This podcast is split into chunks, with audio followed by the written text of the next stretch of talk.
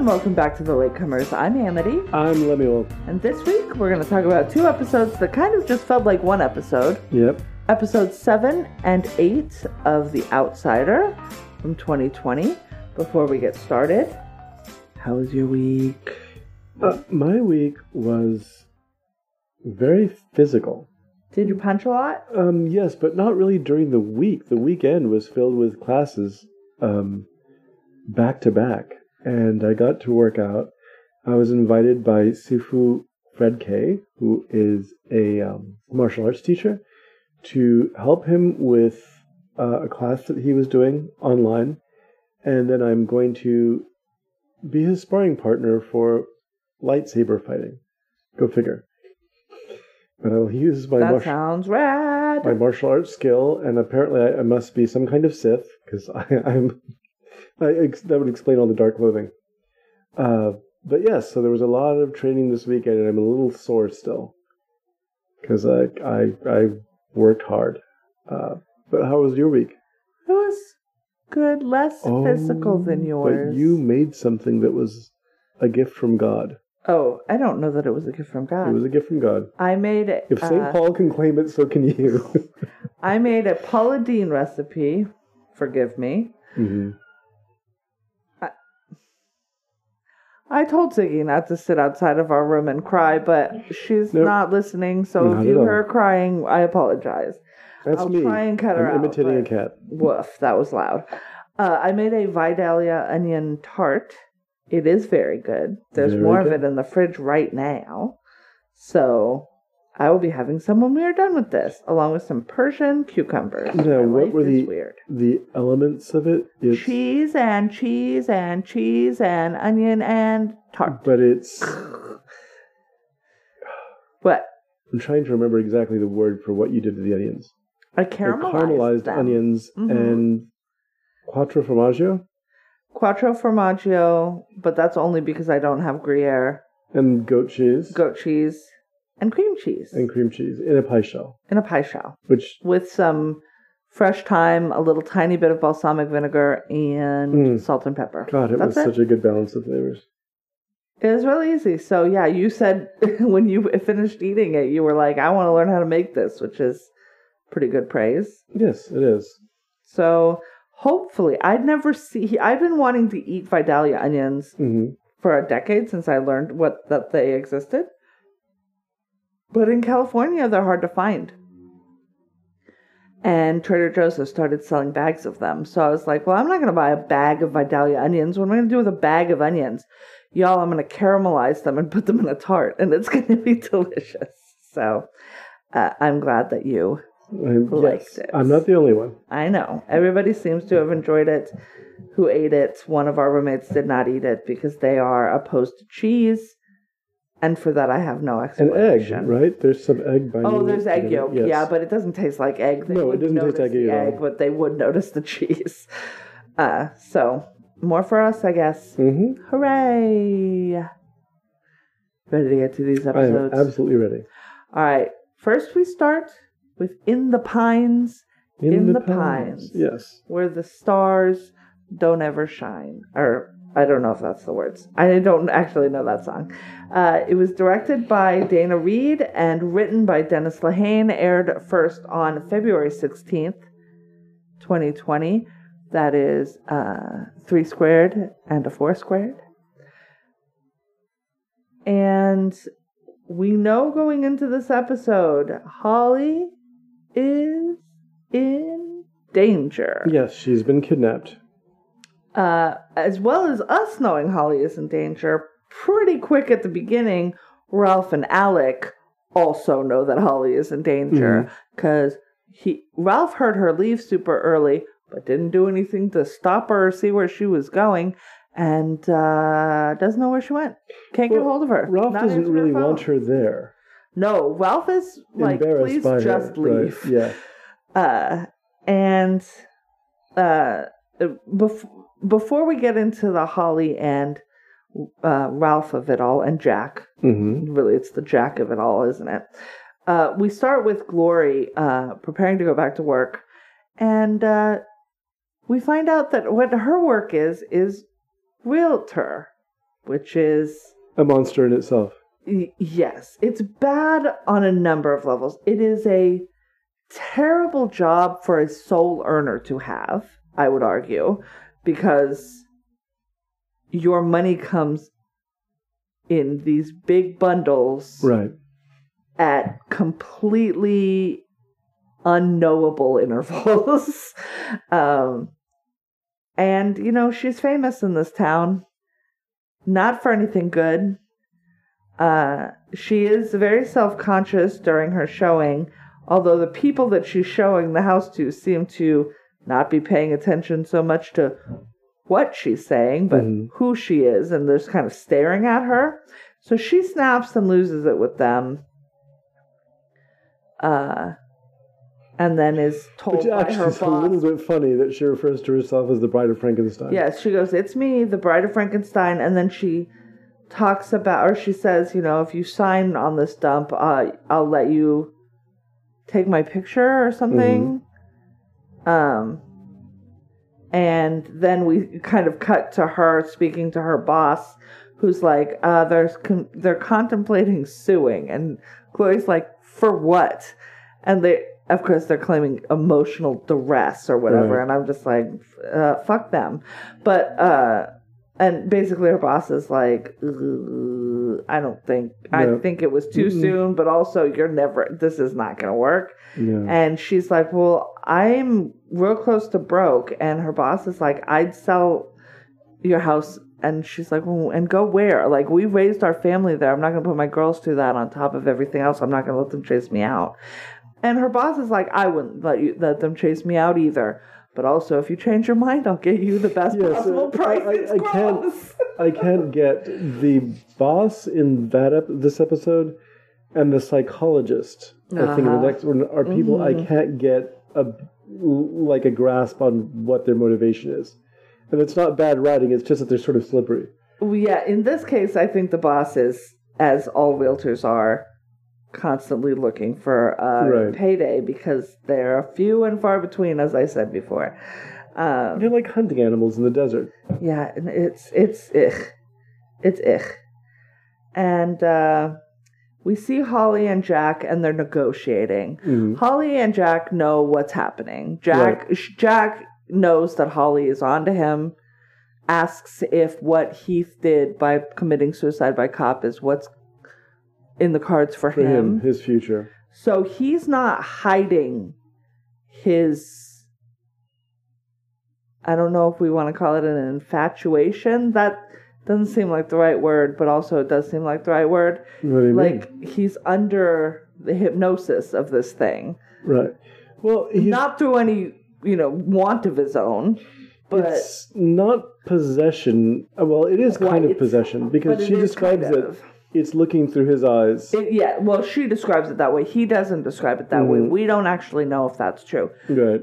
But we do know that jack is But he's retained his personality. It's not like it's taken over completely. yes he he he's aware of what he's doing and he is actively fighting against it but he Mhm. also knows it's a losing battle especially getting his ever living ass kicked the Right, the by his episode mom. before by his mom who's dead so please don't ever let me get beat up by a dead person uh, I'll do my best. And Holly is literally like, You're gonna let me go at the barn and you're gonna let me go on my own way. You're gonna let me solve this so that you don't end up the way that Heath. Hofstadter did. So they're being very plain with each other, which I think is good because I don't know that Holly has it, especially in such a high adrenaline atmosphere, in her to lie to him. Right. She's going to be up front. So it's nice that both of them are just up front. Um, meanwhile, Ginny's like, mm, Where do you think she went? She doesn't know anybody here. And then Alec is like, Jack was acting a little weird. Like he was the only one who was kind of on her side. And Right. so they're going back and forth. And um, Jeannie's like, You really. You really whiffed this one, Ralph. You really should have uh, figured out what was going on with her. And uh, so Jack and Alec go to Jack's house and they break in the door and then they're just on the phone like uh Walls are covered in blood. It's a mess in here. bad. Everything's broken. Yes. Uh, meanwhile, uh, Holly forces uh, them to pull over at a gas station, grabs her purse, uh, says that she has her period. Jack takes her phone, hmm uh, and that's an interesting little back and forth. She goes, Why? And of course, we know why, because Right. he's not going to give her a, an out. An opportunity But to call he anybody. says, Mine's almost dead. right. Like they're just, can I borrow your phone? It's- Not you're going to get. I'm going to force you to give me your phone. Right. It's this weird little pantomime that they do, and I'm like, that's odd, given the the frankness Mhm. with which they'd been speaking the last time we saw them together. Uh, and uh, Holly goes into the bathroom, looks around. There's no out. There's no nothing. So she picks up the heavy back of the toilet, which is a good weapon, ladies It's very useful. keep it in mind. Uh, we see Jack inching up to the front, and she breaks the back window of the of the gas station's bathroom. Because it's too tall for her to reach, and so it would be impossible for her to climb through it. Right. Well, even she, it was closed. She'd have to do that. Right. And so when she breaks it open, Jack runs around to the back, allowing her to run out the front door back to the car. Jack chases her down and yells, "I have the keys," but she has the other keys. It's a rental car, and they usually do give you two Right, sets. sets. Um, so she was very clever in her manipulation of that. So she is able to peel out of the driveway. He fires a, several shots after her. I think probably five would be my guess. Um, and then stomps on her phone, but she is she drives back from you know towards town. Yeah. Uh, we then see Ralph and Alec, uh, no, Ralph and Yunis, I think maybe, at the, at the, no, it's not Yunis. He calls Yunis over at the at it must be Alec um, at the uh, gas station. They see where somebody peeled out. They see the broken phone. Uh, they make sure that that gets logged, uh, and they they mention that the barn that he was supposed to be taking her to is two hours in the opposite direction. So we know that that was not like I don't even That know was not part of the plan at all. No, Holly wouldn't know that, so she Holly didn't- wouldn't know right. that, didn't know that, no.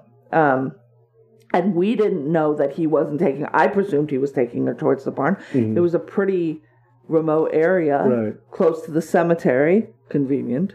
So, like, um, I don't. I yeah, I I didn't know that we weren't going to the barn. I presumed we were going to the barn, but that also explains why they were in the car for so long. So if it was two hours in the opposite direction, she they were driving for at least two and a half hours, maybe three, um, because the barn was only an hour away from town. Um, so that gave them it gave her enough time to sort of find a place to make her escape and then make her Yeah. escape. Back at the house, we see that Holly has arrived. Everybody is asking what's going on. And she tells them, you know, Jack is work like is under the, the thrall. Enthralled? Maybe that's Enthralled. the That's a better maybe that's a word. better word. hmm Uh, yeah, so Ralph is asking where they were really going, and the whole group at this point is like exasperated with him because he's like, "Give me only give me logic.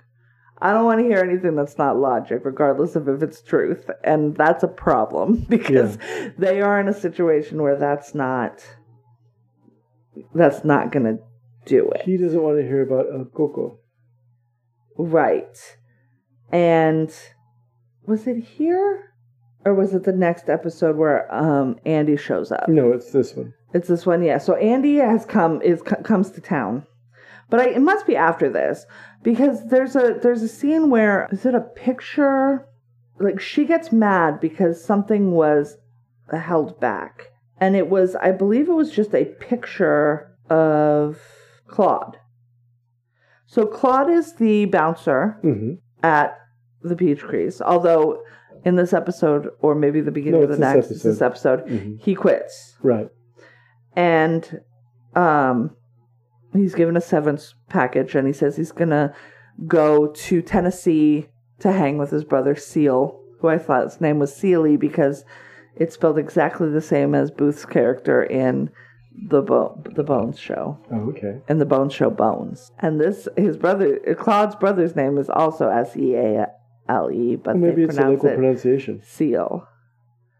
Or maybe nobody knows how that name is pronounced because it's never been a real name, but they keep giving uh, fake characters or fictional characters that name. I don't know. It's very strange. And sh- so she sees a picture of him, I think maybe at the club when Terry shook his hand, and, sh- and she blows up at Ralph because it looks like the most recent picture that um, Jeannie had drawn Yeah. in the sort of metamorphosis drawings of the outsider. We're gonna go ahead and call it the outsider.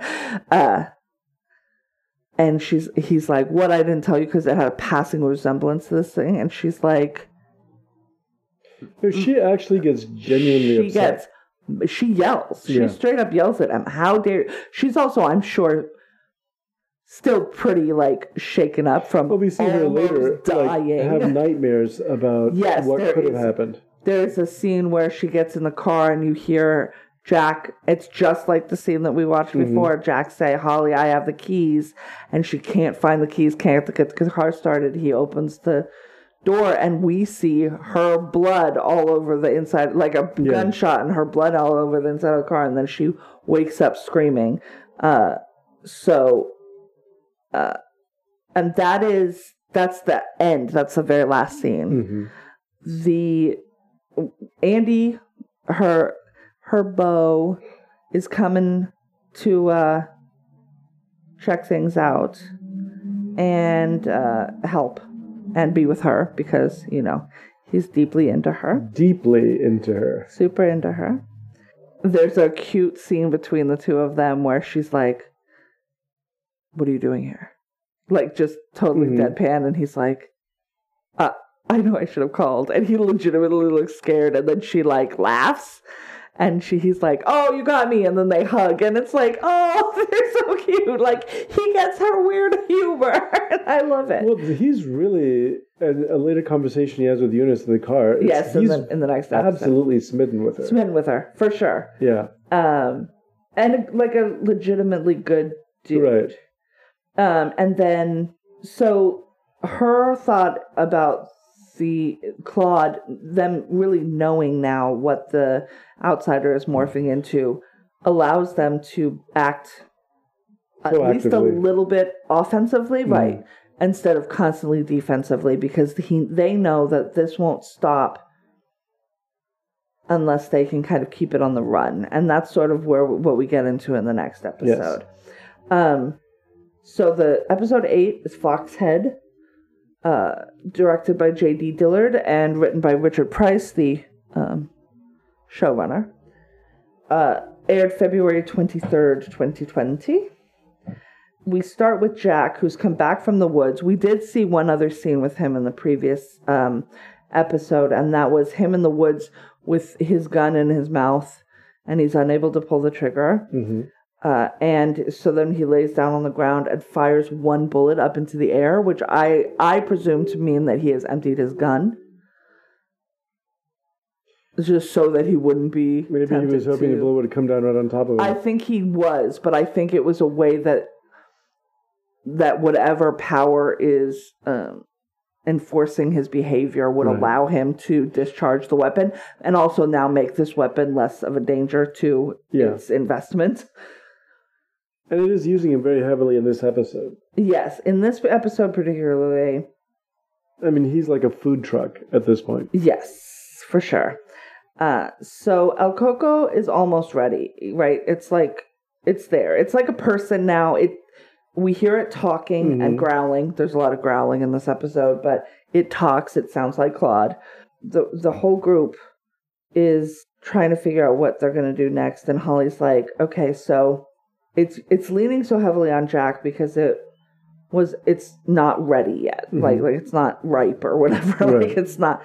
It's still A little more time in the oven. vulnerable to be moving about by itself in the world, right?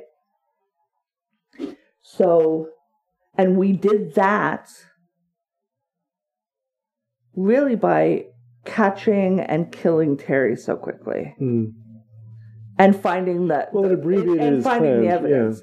Really, it wasn't even catching and killing him; it was catching him and then almost exonerating him. Yeah. which m- means that like its existence was discovered even before they knew what they had discovered right Yeah. as soon as they're getting the contradictory evidence this thing's in trouble this d- thing does seem like a thing that wouldn't survive as well in modern time Well, it's much harder to to pull off these sort of crimes. It, it was a thing in rural areas. right when everything is being surveilled Right. now and everybody, everything can be tracked it's really hard to do what it does well, maybe. I don't know. It depends. It's, it's got to get better at technology right. It's a living thing and it's very cunning. But when you think about serial killers who rack up these terrible amounts of victims because they know how to avoid being caught. Right, but if you you rely hmm on making it look like somebody did a thing that they didn't do, Right. and they can Easily disprove that. disprove exactly. That's that's what I'm saying. Not the killing or the destruction of the families. Mm-hmm. Right. It's the framing piece that's going to get harder as technology improves. Right.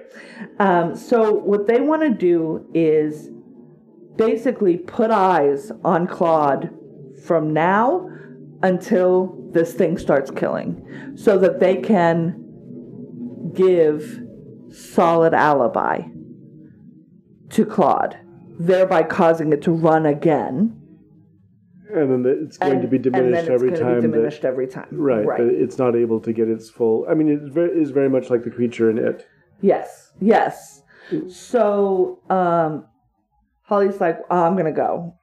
And uh Yunis, I think, is the first one. Is Yunis the first one? That says I'm gonna go too.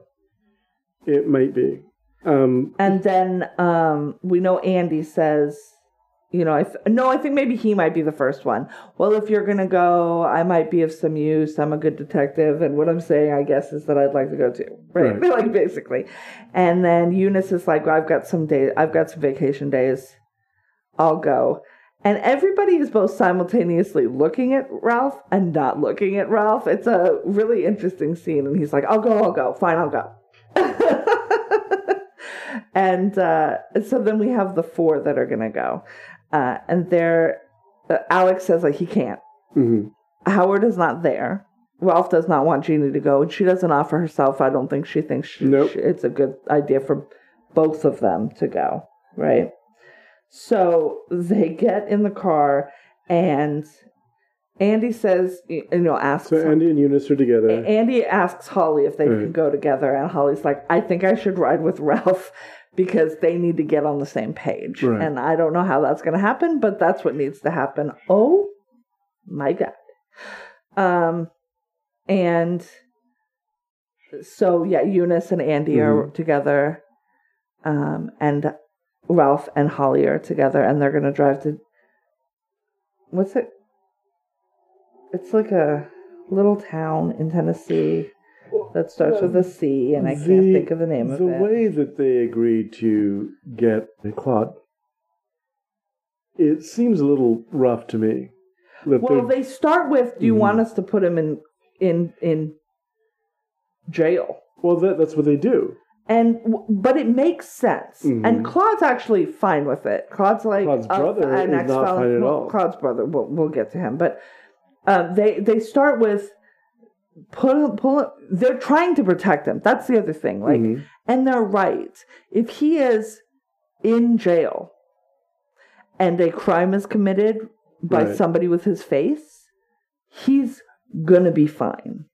That is literally the only way cops are not gonna look at him, right? Right. Like, there's no other, which is what they're trying to do. They want to put as many law enforcement officers around him. That's why Holly can't really just go by herself. And they know that. Yunis knows that. My badge is going to outrank her nothing all day, every day. Um, in, in terms of uh, alibying him. But put him in a cell. If he's in a cell, he's as safe as he He's can be. monitored. There's a camera on him, so yeah. he can't And put him in a cell with the intent of someone's coming to get him. So don't fuck him up. Don't disappear him. He needs to be there when I fucking get The there. fact there's even considerations But is terrible. well, I, yeah. I don't know that those were considerations. well, given this town, what happens to his brother too? well, I think they were right. They they they did the right thing with his brother, but um, we'll we'll get there in a minute. So.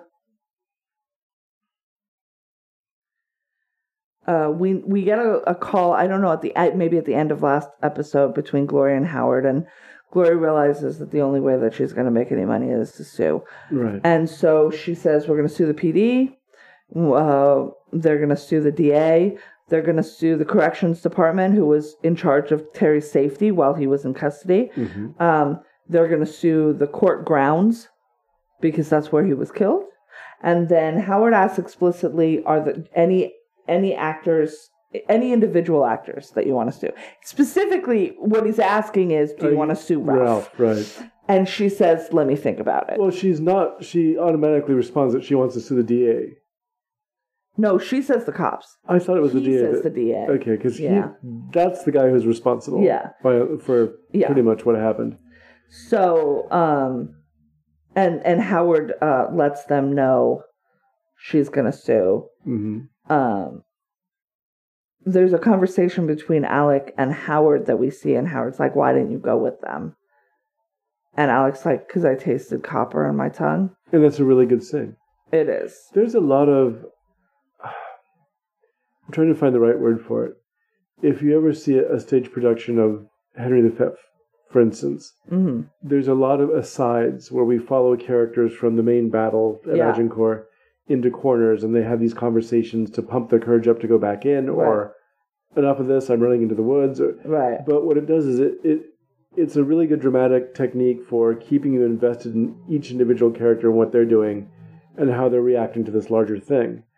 And there's scenes here with uh, lawyer and detective, scenes between Yunis and uh, um, Andy, yeah, which really make you like them. and it- Holly and Ralph, and Holly and Ralph have a really funny scene too. yeah, But they're all sort of keeping these characters juggling at the same time to where you're getting more and more invested into what happens. which like I'm like, how many of these people are you gonna kill? Like I don't. I start. I'm like worried. well, that's the idea. It's supposed to create. And I'm just Yeah. like, I don't want any of these guys to die. Please don't kill Andy.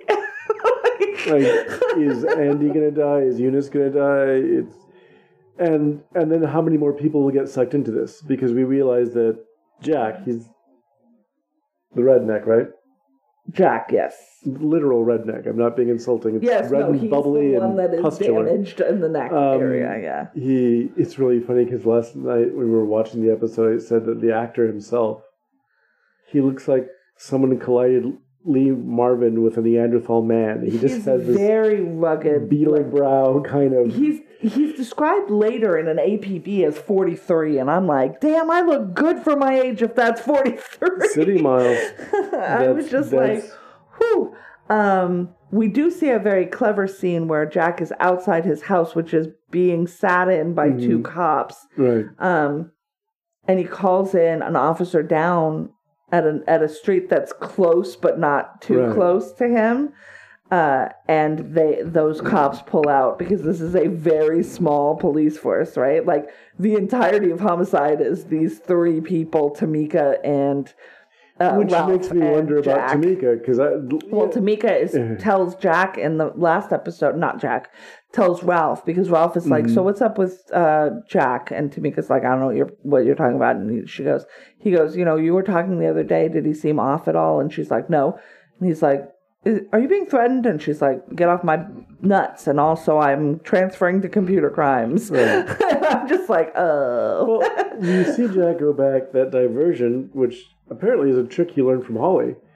He Yeah, goes maybe. back into his he goes place into his house and brings out so many weapons, right. So many guns, So it's going to go really wrong. and steals his own car. Yeah. which I think is funny. I'm like, well, why would you? If you're gonna steal it, hmm I mean, I guess they only he only stole it because the police had quote impounded it. Like he has Right. the keys, but th- now they know what car you're in. Like I don't understand. I don't understand that move. yeah, he gets a bunch of guns, gets it, and then later we see here an APB, and it's like Mhm. he's done this, and he's on the move, and he's you know Right. dangerous, and um, and also that he's forty three, and I was like, Yeah. and then but then I did some math, and I'm like, because of the story that Ralph tells Mhm. uh, Holly when they're talking in the car, which is that the night that he was his son was born, he was driving home uh, and talking to his then deceased mother, who had died about 15 years earlier. Uh, when he was 16, so I'm like, okay, so he was born when he was 29, uh, and then he uh, was talking to her and saying he wished that she could meet him and see him and he was great and, and beautiful and perfect and this that and the other. Uh, a song that he only ever heard the time that he played it for her just after she after she passed came on the radio. And and so he's like that's my like only sort of supernatural story. And Holly just goes, sounds like a coincidence to me, which is hilarious. There's also a hilarious moment with Yunis, and I don't, I don't want to spoil that one for everybody because there's a bunch of really funny. yes, Yunis breaks Andy's balls a little for how much he's into Holly, You're right.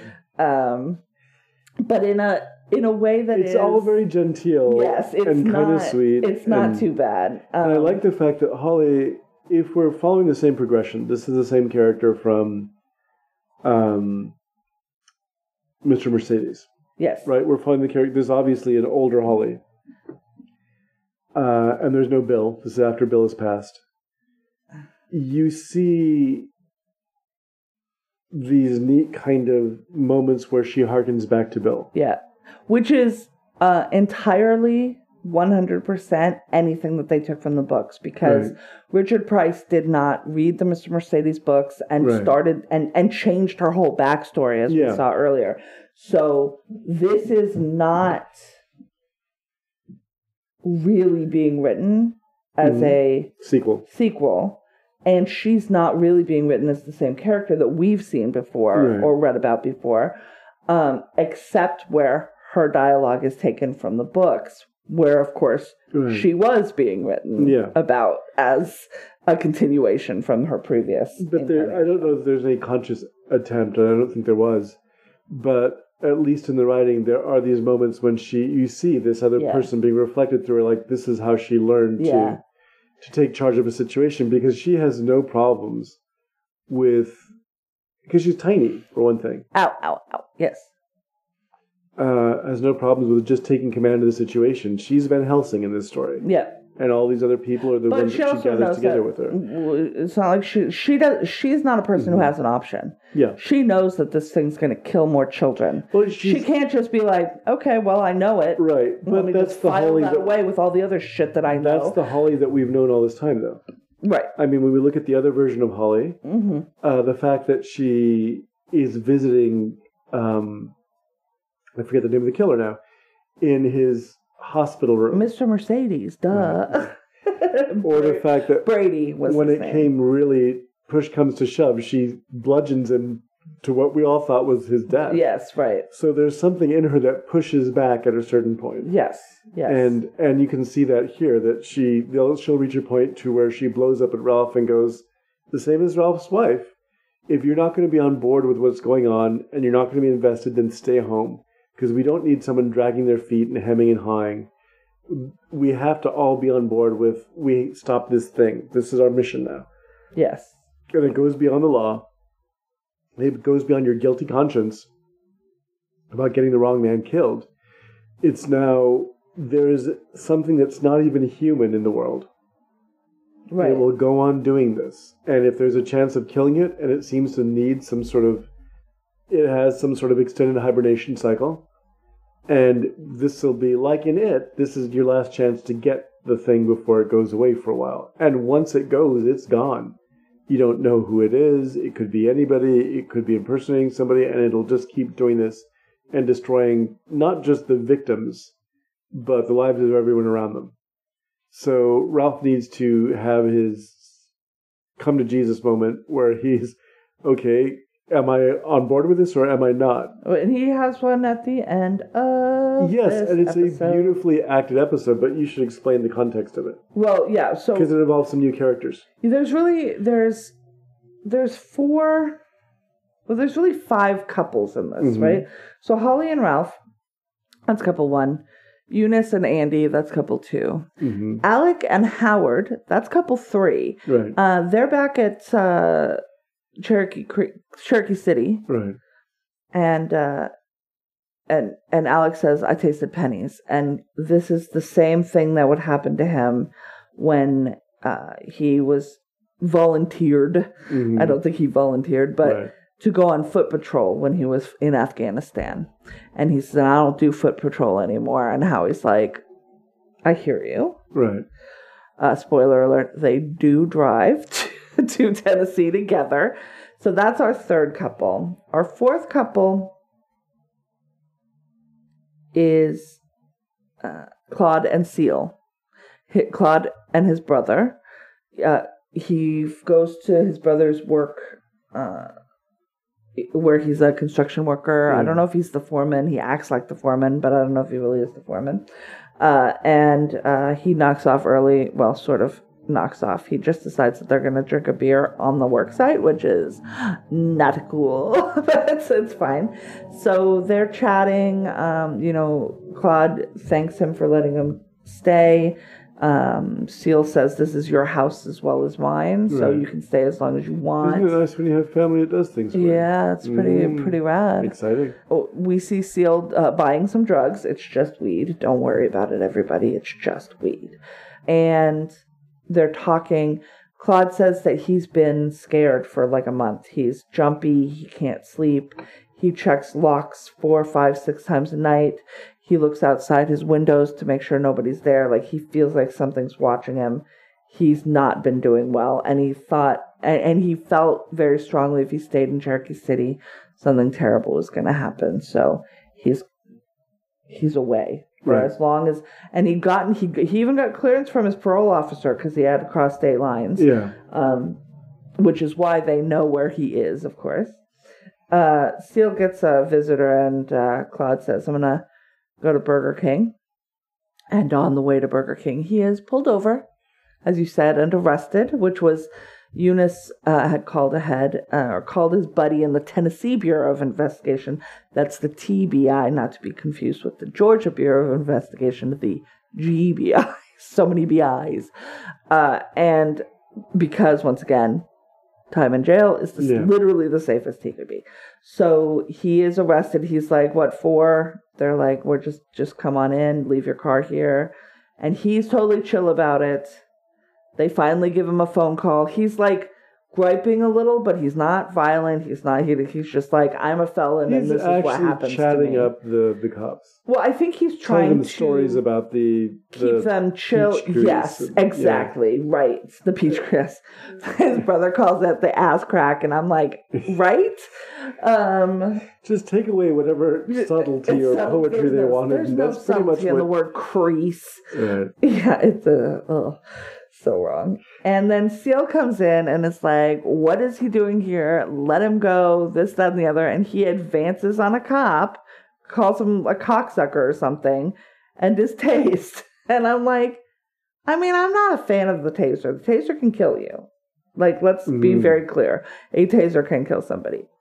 But also, uh, there was a previously when the brothers were talking, uh, Claude asked Seal how his Anger, his anger management classes were going. Seal said, "You know, I'm really learning some stuff. I might do it again." hmm And then, of course, we see it in action, and Right. he is no, he has no chill, he has no zero chill at all. Uh, and Claude just like watches this happen and is like, "This is not helping anybody." Um, and th- so, and then, so that's our fourth couple, and our fifth couple, of course, is Jack and the outsider Right. who are also making their way towards Tennessee. Uh, Jack is chauffeuring the outsider, so we do see him and hear him And providing him with food. providing him with food. There's a with lot of disgusting uh, scenes. Well, A- scenes. You're not seeing them. a hunter who was Yes. riddled with cancer, yeah. and then there's an attempt at a at like a tourist um A tourist uh, attraction. like a tourist attraction. So we see sort of po- scenes through this episode of this family, this young boy and her- his older sister, and what appear to be their their grandparents, but it might be their parents. I, I think they're grandparents. I don't seemed know. like, and they are going. I wish I could remember what it was called, but it was basically like Cave-a-palooza. Mhm. So the thing about this town in Tennessee, which Cleary or something like Mhm. that, Tennessee, Yunis is like, um, it's like a diner, two gas stations, and some caves. Like that's the entirety of this town, right? And right now there is a cave festival happening, and these this um this family is going, and the kid is the young man is really into it, very way more into it than anybody else. But that's fine. That's that's what we do for family, I guess. Uh, and we we have uh, Yunis and Ralph, I believe, go and pick up Claude from the jail. They release him into custody, and then everybody sort of leans on the cops to release Seal into custody too, because Claude's like, "I'm not going anywhere without my brother," and they're like, "He." They say he assaulted an officer, which is bullshit. Right, because- exactly. That's where I'm like, no, he didn't. he shot him in the back with a taser while he was confronting an officer, Yes. but that's not assault. He had not put hands on anybody at that point, and they say that, and, and Mhm. so they they let him go. They're going with the cops anyways. Right. Um, and there's a scene on the, you know, at the porch, and they're like, it feels like I can only put up one of you on this couch. That I don't have any other space. Right. Um, and all of the hotels are booked up because of this Yeah. Caveopolis or whatever. and uh, so Andy and Holly are going to sleep. Um, th- there's couches out on the porch. So they're going to sleep out there. Yunis says he can sleep in his car. He's done it before. And then Ralph takes the couch.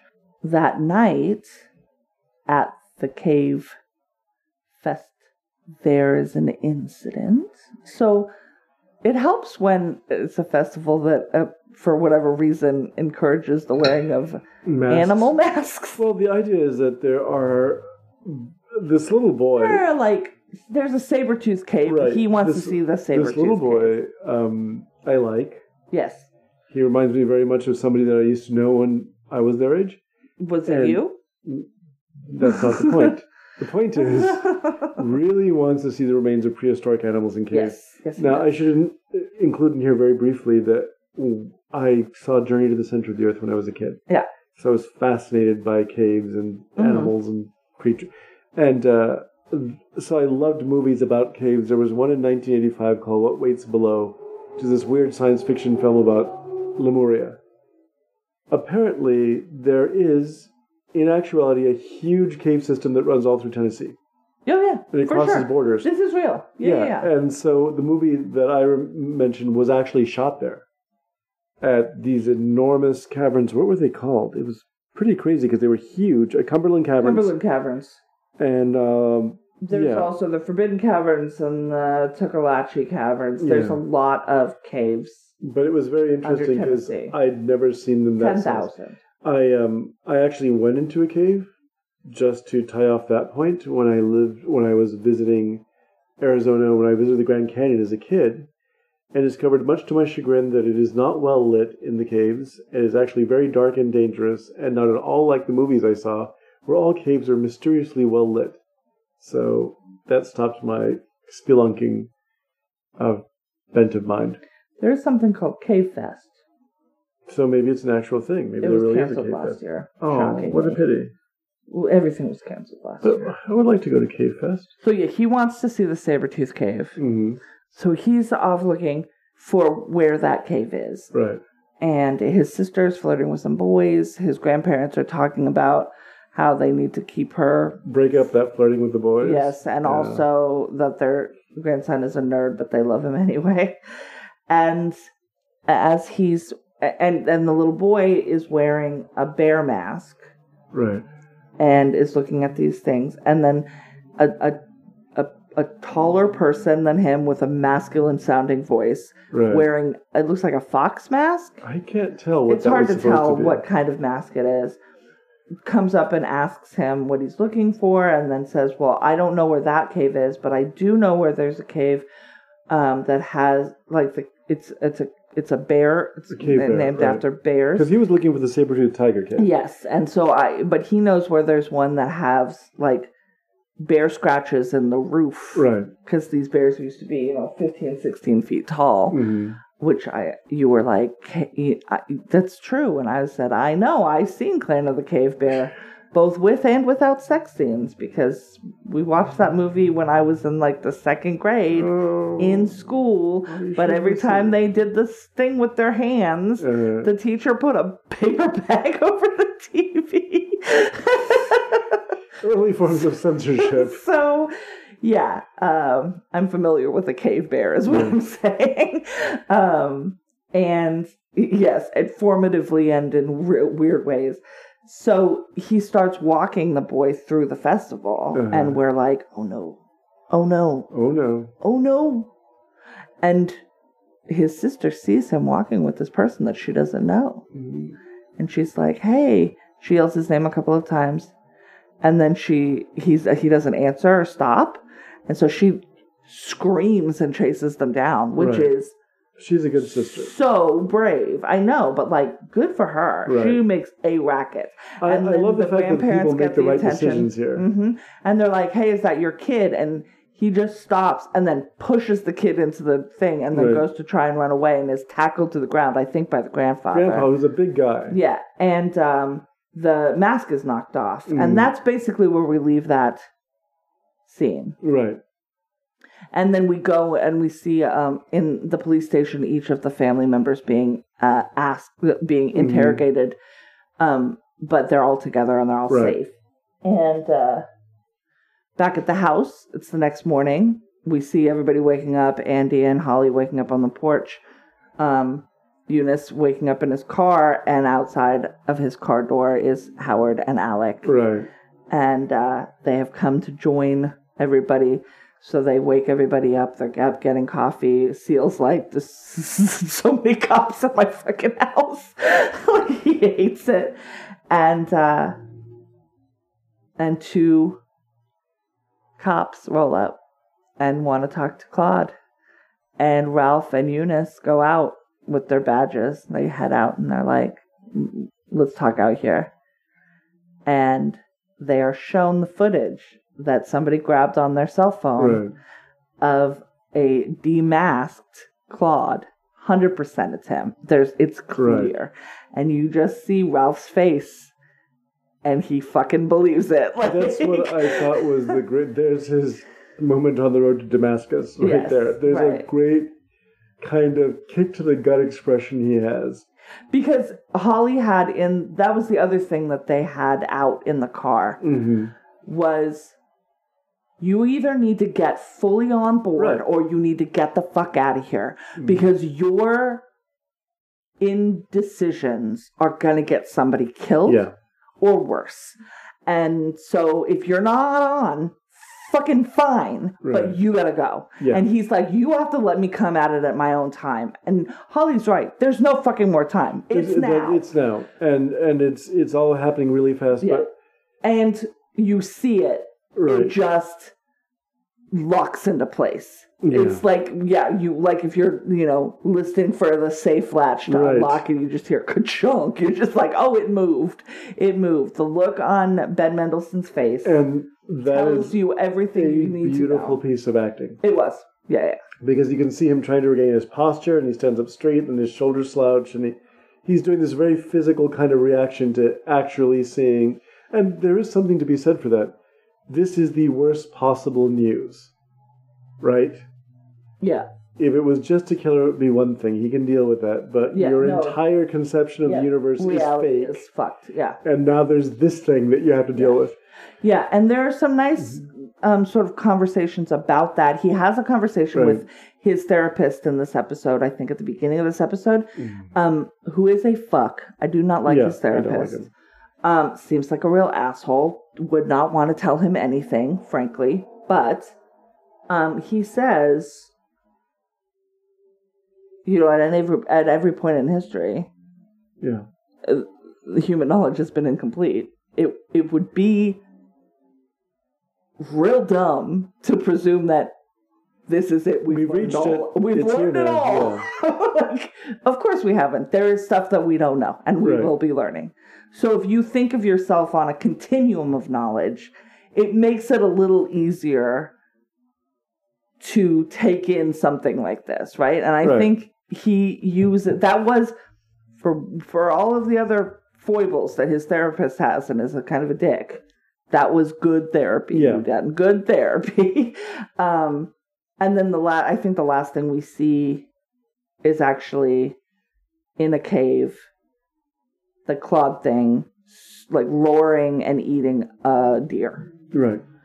um, and Jack like cowering because the sound is Well, I imagine inside of a cave, it sounds even then, worse. yeah, and then it echoes around and it's yeah, yeah. So Jack is still, It's growing in power. It's physically stronger. Mm-hmm. but This now it is yeah. able to navigate the world Right. as a as a human, uh, but is keeping Jack around because he wants that suffering. I think keeping partially. Jack around for a number of reasons. We know that Jack is like a, a broken soul, and Yeah, the scene between Ralph and Holly describing Jack's background is actually very good. yeah. Um, but on top of that, I also Oh, that's think, right. We find out that Hmm. Jack, all Jack ever wanted when he was a kid was to be a sharpshooter. Mhm. And he practiced and he practiced and he practiced and he passed all the tests and he moved on to sharpshooter school and he passed all the tests and he was first in his class at every turn. right, And the last thing he had to do was pass a psych a psych eval. And he ended up Oh, no. as a like a clerk in the ass end of Alaska, Right. just not I a think- was it the Aleutians or something? The Aleutian Islands, Yeah. yeah. And and you know, that's a lot. Well, but I think even more than the fact that there's that just that sad tragedy that it can feed on. The other element is that the Cuco knows that there are now at least half a dozen people after it. That there's someone on the trail. So he wants it seems to me that he wants a human shield that's armed up for the eventuality that it has to find a place to hide and hibernate. Yeah. Yeah. Um, and so we have the switch and we have two more episodes. And we hope that uh, Ralph's coming to the light is not too late. Is not too late. I'm really appreciating this show. I um I think we had a good run from Castle Rock through this. I, when we were going through Mr. Mercedes, there were episodes where it was just a drudge. But this program really hits between performances and writing and everything. It hits the right note every time. yeah. And the fact that it's being very deliberate about its pacing up until the climax means that you're actually something's going to happen. And like we've discussed earlier this episode, um, you're beginning to feel like the people that you've now become a comrade in arms with that they're in danger Yes.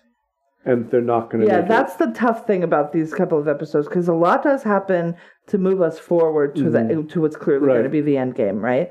Um, but also those relationships are deeper, and I am like, please, don't, like, please don't kill Andy. Well, there's Please also don't kill Andy. the relationship I don't between want the detective and the lawyer is becoming really intriguing. Yes, because we've seen earlier how um, Glory, right? yes, Her the family lawyer. What is his name? Howard. Howard.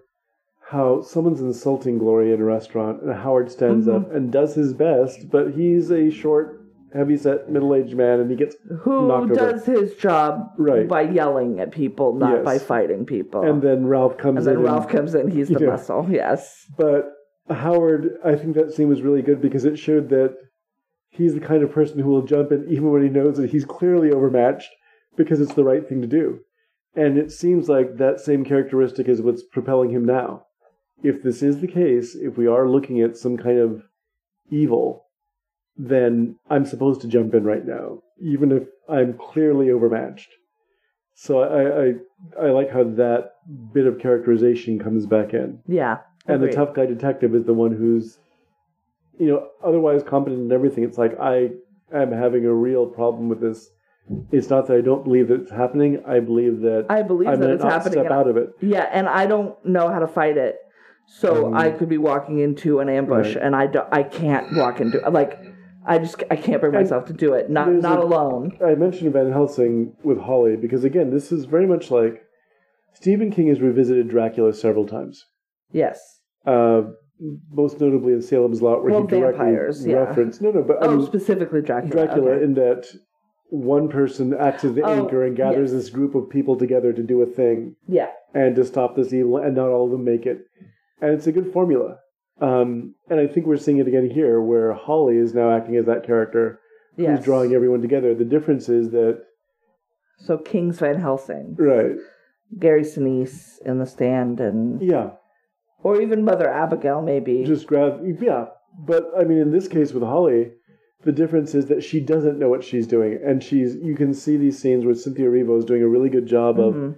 I am making this up as I go along. I'm not fabricating things. I'm just trying to put together. No, I'm just following From the logic. whatever She limited- also feels very much like a Sherlock Yeah.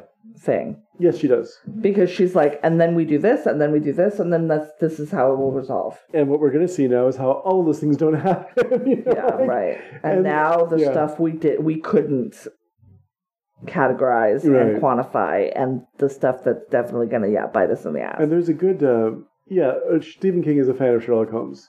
Oh, I'm sure. like all good and decent people. I'm kidding. but but uh, you can see that too in that. She, but I love the fact that she is constantly looking at this like I'm out of my depth, and I'm doing my best, but this is so far beyond what I'm prepared for. What I'm you know, because she effectively had no training for this. She did it herself, and now she's in the middle of it. And there's some great moments where she's relying on. Is it Andy? Is that his name? Andy. Andy. She's relying on Andy because basically she's carrying the weight of all of these people. Yes. And that's one of the reasons why Ralph bothers her so much. Because she's convinced She's these other there people. to support him, and Right. all he's doing is adding extra weight to her. Yeah, He's not. He's not helping her carry it at all. yeah. Yeah. Which And- would be fine if your weight wasn't also on top of And me. that's another moment that made me feel like I was recalling Holly as a character who's gone through stages, and Uh-huh. that one of them was uh, Mr. Mercedes. There's a moment when she tells Ralph that she feels the most comfortable with him. yes. and you can see how Ralph is like um, Bill. Bill. Yes. You can see that same sort of gruff kind of That's why. Yeah, right. I know you. I- right. I know this type. yes, I'm good with this type. And usually this type is good with me. So fucking yeah, get, and they get do. good with me. They are. They are good he together. is generally, if this was any of her cases in Mr. Mercedes, Yes, this wouldn't be a, an issue. but the fact that we are now Go going get that dude who stole that plane. Okay, Right. let's do it.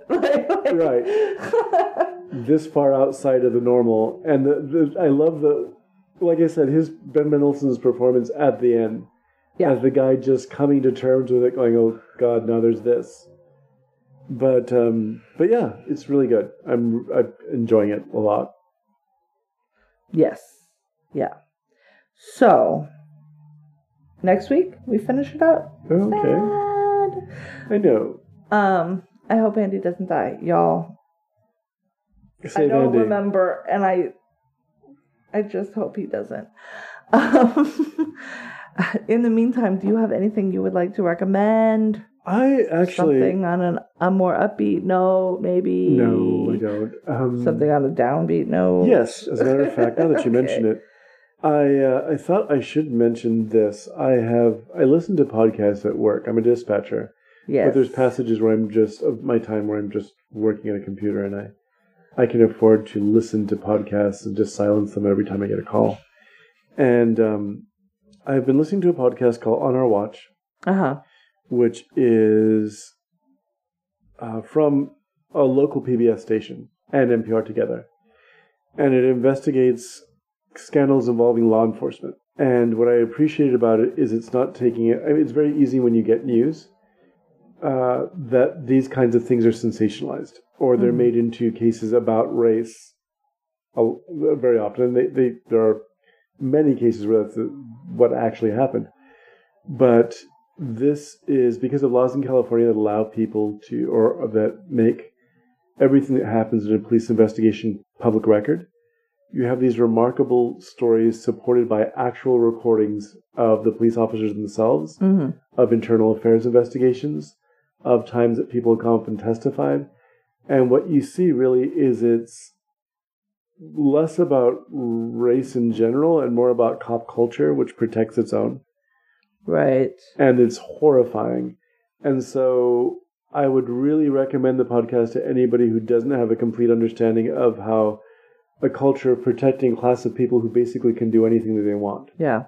And and you know because there is this sort of Blue Lives Matter movement, hmm but what they're not looking at is oh no, this is a person who essentially can say and do whatever, can basically uh, persecute you in your own home hmm get all of your private information, which happened in one case, Mhm. call your boyfriend and plant rumors about you, and n- do it with impunity because they immediately shutter themselves inside the wall of police unions, police lawyers who are incredibly well funded Yes. to just answer every in one case one person who very obviously did something wrong uh, pursued the matter with the police union to the extent to where her police department that she worked for was shut down because they could no longer uh, afford to um, to Litigate everything. operate and litigate at the same time. Jeez.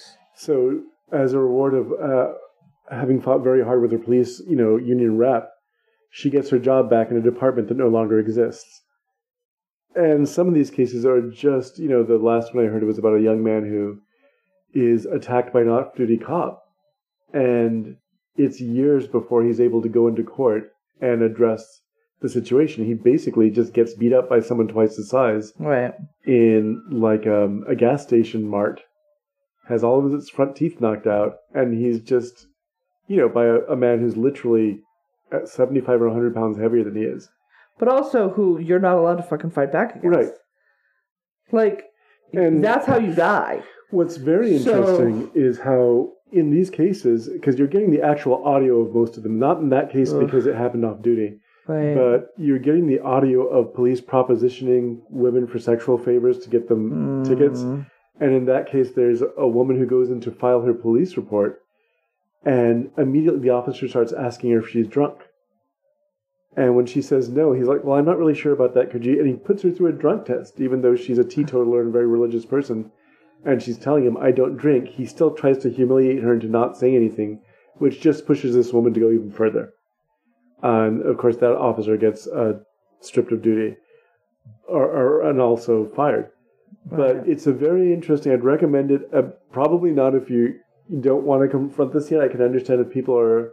It's it can be really angering. So I'm glad I'm not binging That's why this. I am. I have not Yeah. listened to it yet. I need to be in a. I need A better frame I don't know what frame of mind, but Yeah. not the one that I'm in currently. I will say that. But it's really fascinating listening to the process go. Like what happens Mm-hmm. to them, how this happens, how they get away with it sometimes, and you understand the flaws in the system that allow them to get away with it, and the absolute overprotectiveness of police, and that gives them the feeling that they basically operate outside of the law. Right.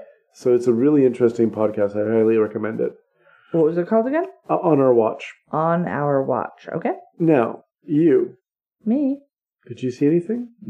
in the Heights. Washington Heights. Yes. Yes, In the Heights hit HBO Max this weekend. Y'all, it's good. Watch it. They changed a bunch. Um, Uh-huh. Because we saw a live performance of it. Yes. Um, that was really lovely. I really enjoyed that Yeah. They added a character. They changed some song placements. Um, they took out a big thing. They they switched one of the the side storylines uh, almost entirely. The Right. Benny and uh, Nina storyline is extraordinarily different than Right. it is in the play. Um, in the play, uh, Nina's dad doesn't like Benny because he's black, Right. and they took that out entirely. They just are not going to touch it with on racism within the Latinx community. Right.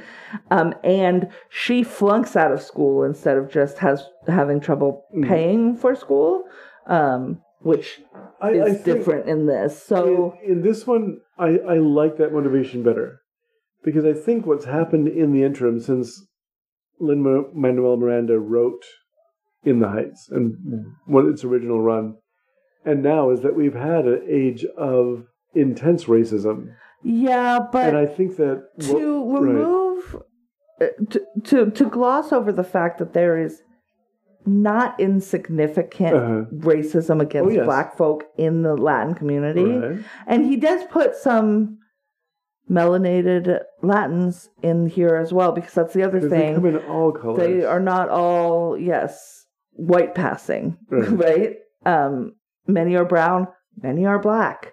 yeah. Uh, and um, I think that's important. But to sort of take out that is a little.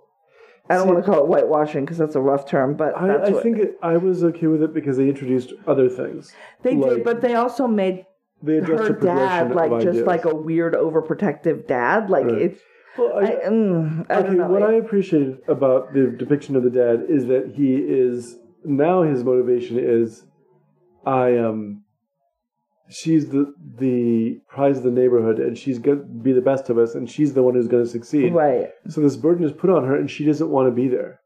And there's an interesting metaphor of her watching like a child version of herself, Yeah. who is like the neighborhood princess, Dancing around the the, t- the right? town. Yeah. and now she realizes that everyone's expecting this of her, and between that pressure and the actual racism that she's facing, Yes. um, Yeah, I don't know. I just I feel like Sure. it it it lessens it a little bit. I like that she's not failing. That it was a Mhm. choice to leave right, to protect her family and her, Right. where she came from. I think that's a stronger motivation than making her. Well, of course she's going to flunk out of Stanford, and that's a little bit like fuck you. right. Like I don't know. you Yeah. know, like let her be smart and successful. Let her be making a choice or being she- forced out of a thing because of economics. I- that makes sense. I don't. I but don't. their relationship doesn't have any tension to it. Benny, Yeah. Benny and Nina are just There's Benny and Nina. They're just a limited together. amount of time as it is. It's close. It's pushing three hours, right? It's two twenty three Okay. in this format. So it's it's I know, and they add, like I said, they add a Mm-hmm. whole nother character right. to it and a whole nother thread to Yeah. it. So, um, but I overall, I like I said, I really liked it. The music is super good. The dancing is amazing. It's very pretty. It's good. I liked it. Yeah, I did too. I liked it. Also, we started watching Loki. We'll keep you posted. So far, so good. Right? I enjoyed it. I, I really did. It it's uh, it went in a different direction than I expected. Yeah, I like I- the I- tone of it. I didn't know exactly what to expect. Anyhow, I, I just didn't. I, I This feels like a rated R comedy, and I'm like, I like a rated R comedy when it's done right. So WandaVision was one. It was it was a show where I had no idea what. what they were gonna do, and I- they did that on purpose. Yeah, you're just sort of what am I looking at? yeah, And Falcon and the Winter Soldier was more of a down to earth action hero, straightforward, but with so much social relevance. They did not shy away from it at all. This is the same group of people who made Black Panther, and they Mhm. attacked it with the same kind of verve. Mhm. Um, but this, I have no idea where it's heading because it's it is Yeah, sort I don't- a, I don't know a really dark comedy. yeah. Owen Owen Wilson's in it. He's got Mhm. silver hair. It looks good. Yeah, Gugu Mbatha Raw is in it. I like saying her name. It's the a, one of the one of the actresses from Lovecraft Country is in it, who I'm excited to see in more stuff because I thought she was really good in that. yeah, she was. So so far so good. One episode, and we don't we we can't say more than that. Next time Yes. we're finishing the outsider. We're finishing it. Bye, Holly. Episodes nine and ten. Yes. Andy, stay with us. Keep breathing. And uh, you should watch and, and, and listen along with us. Mhm. And then uh, in the meantime, uh, you can email us. Email us. We're getting close to needing a new topic. Mm. Heroes? Maybe. I love heroes. I mean, it's like there's the the the, the Oh, delicious meat and yes, in yes. pita There's or like in a flatbread. wonderfully heroes by Oh, where we and used to live in tzatziki. Nom nom. Uh, Anyways, if you want to give us tips on heroes or any other such things, uh, we're available via email at latecomerspod at gmail.com. We're on Twitter at latecomerspod, and we're on Facebook by searching Latecomers Podcast in the search bar. Until next week, I remind you to please take your medicine. take your medicine. And we'll- And we remind you Better late than never.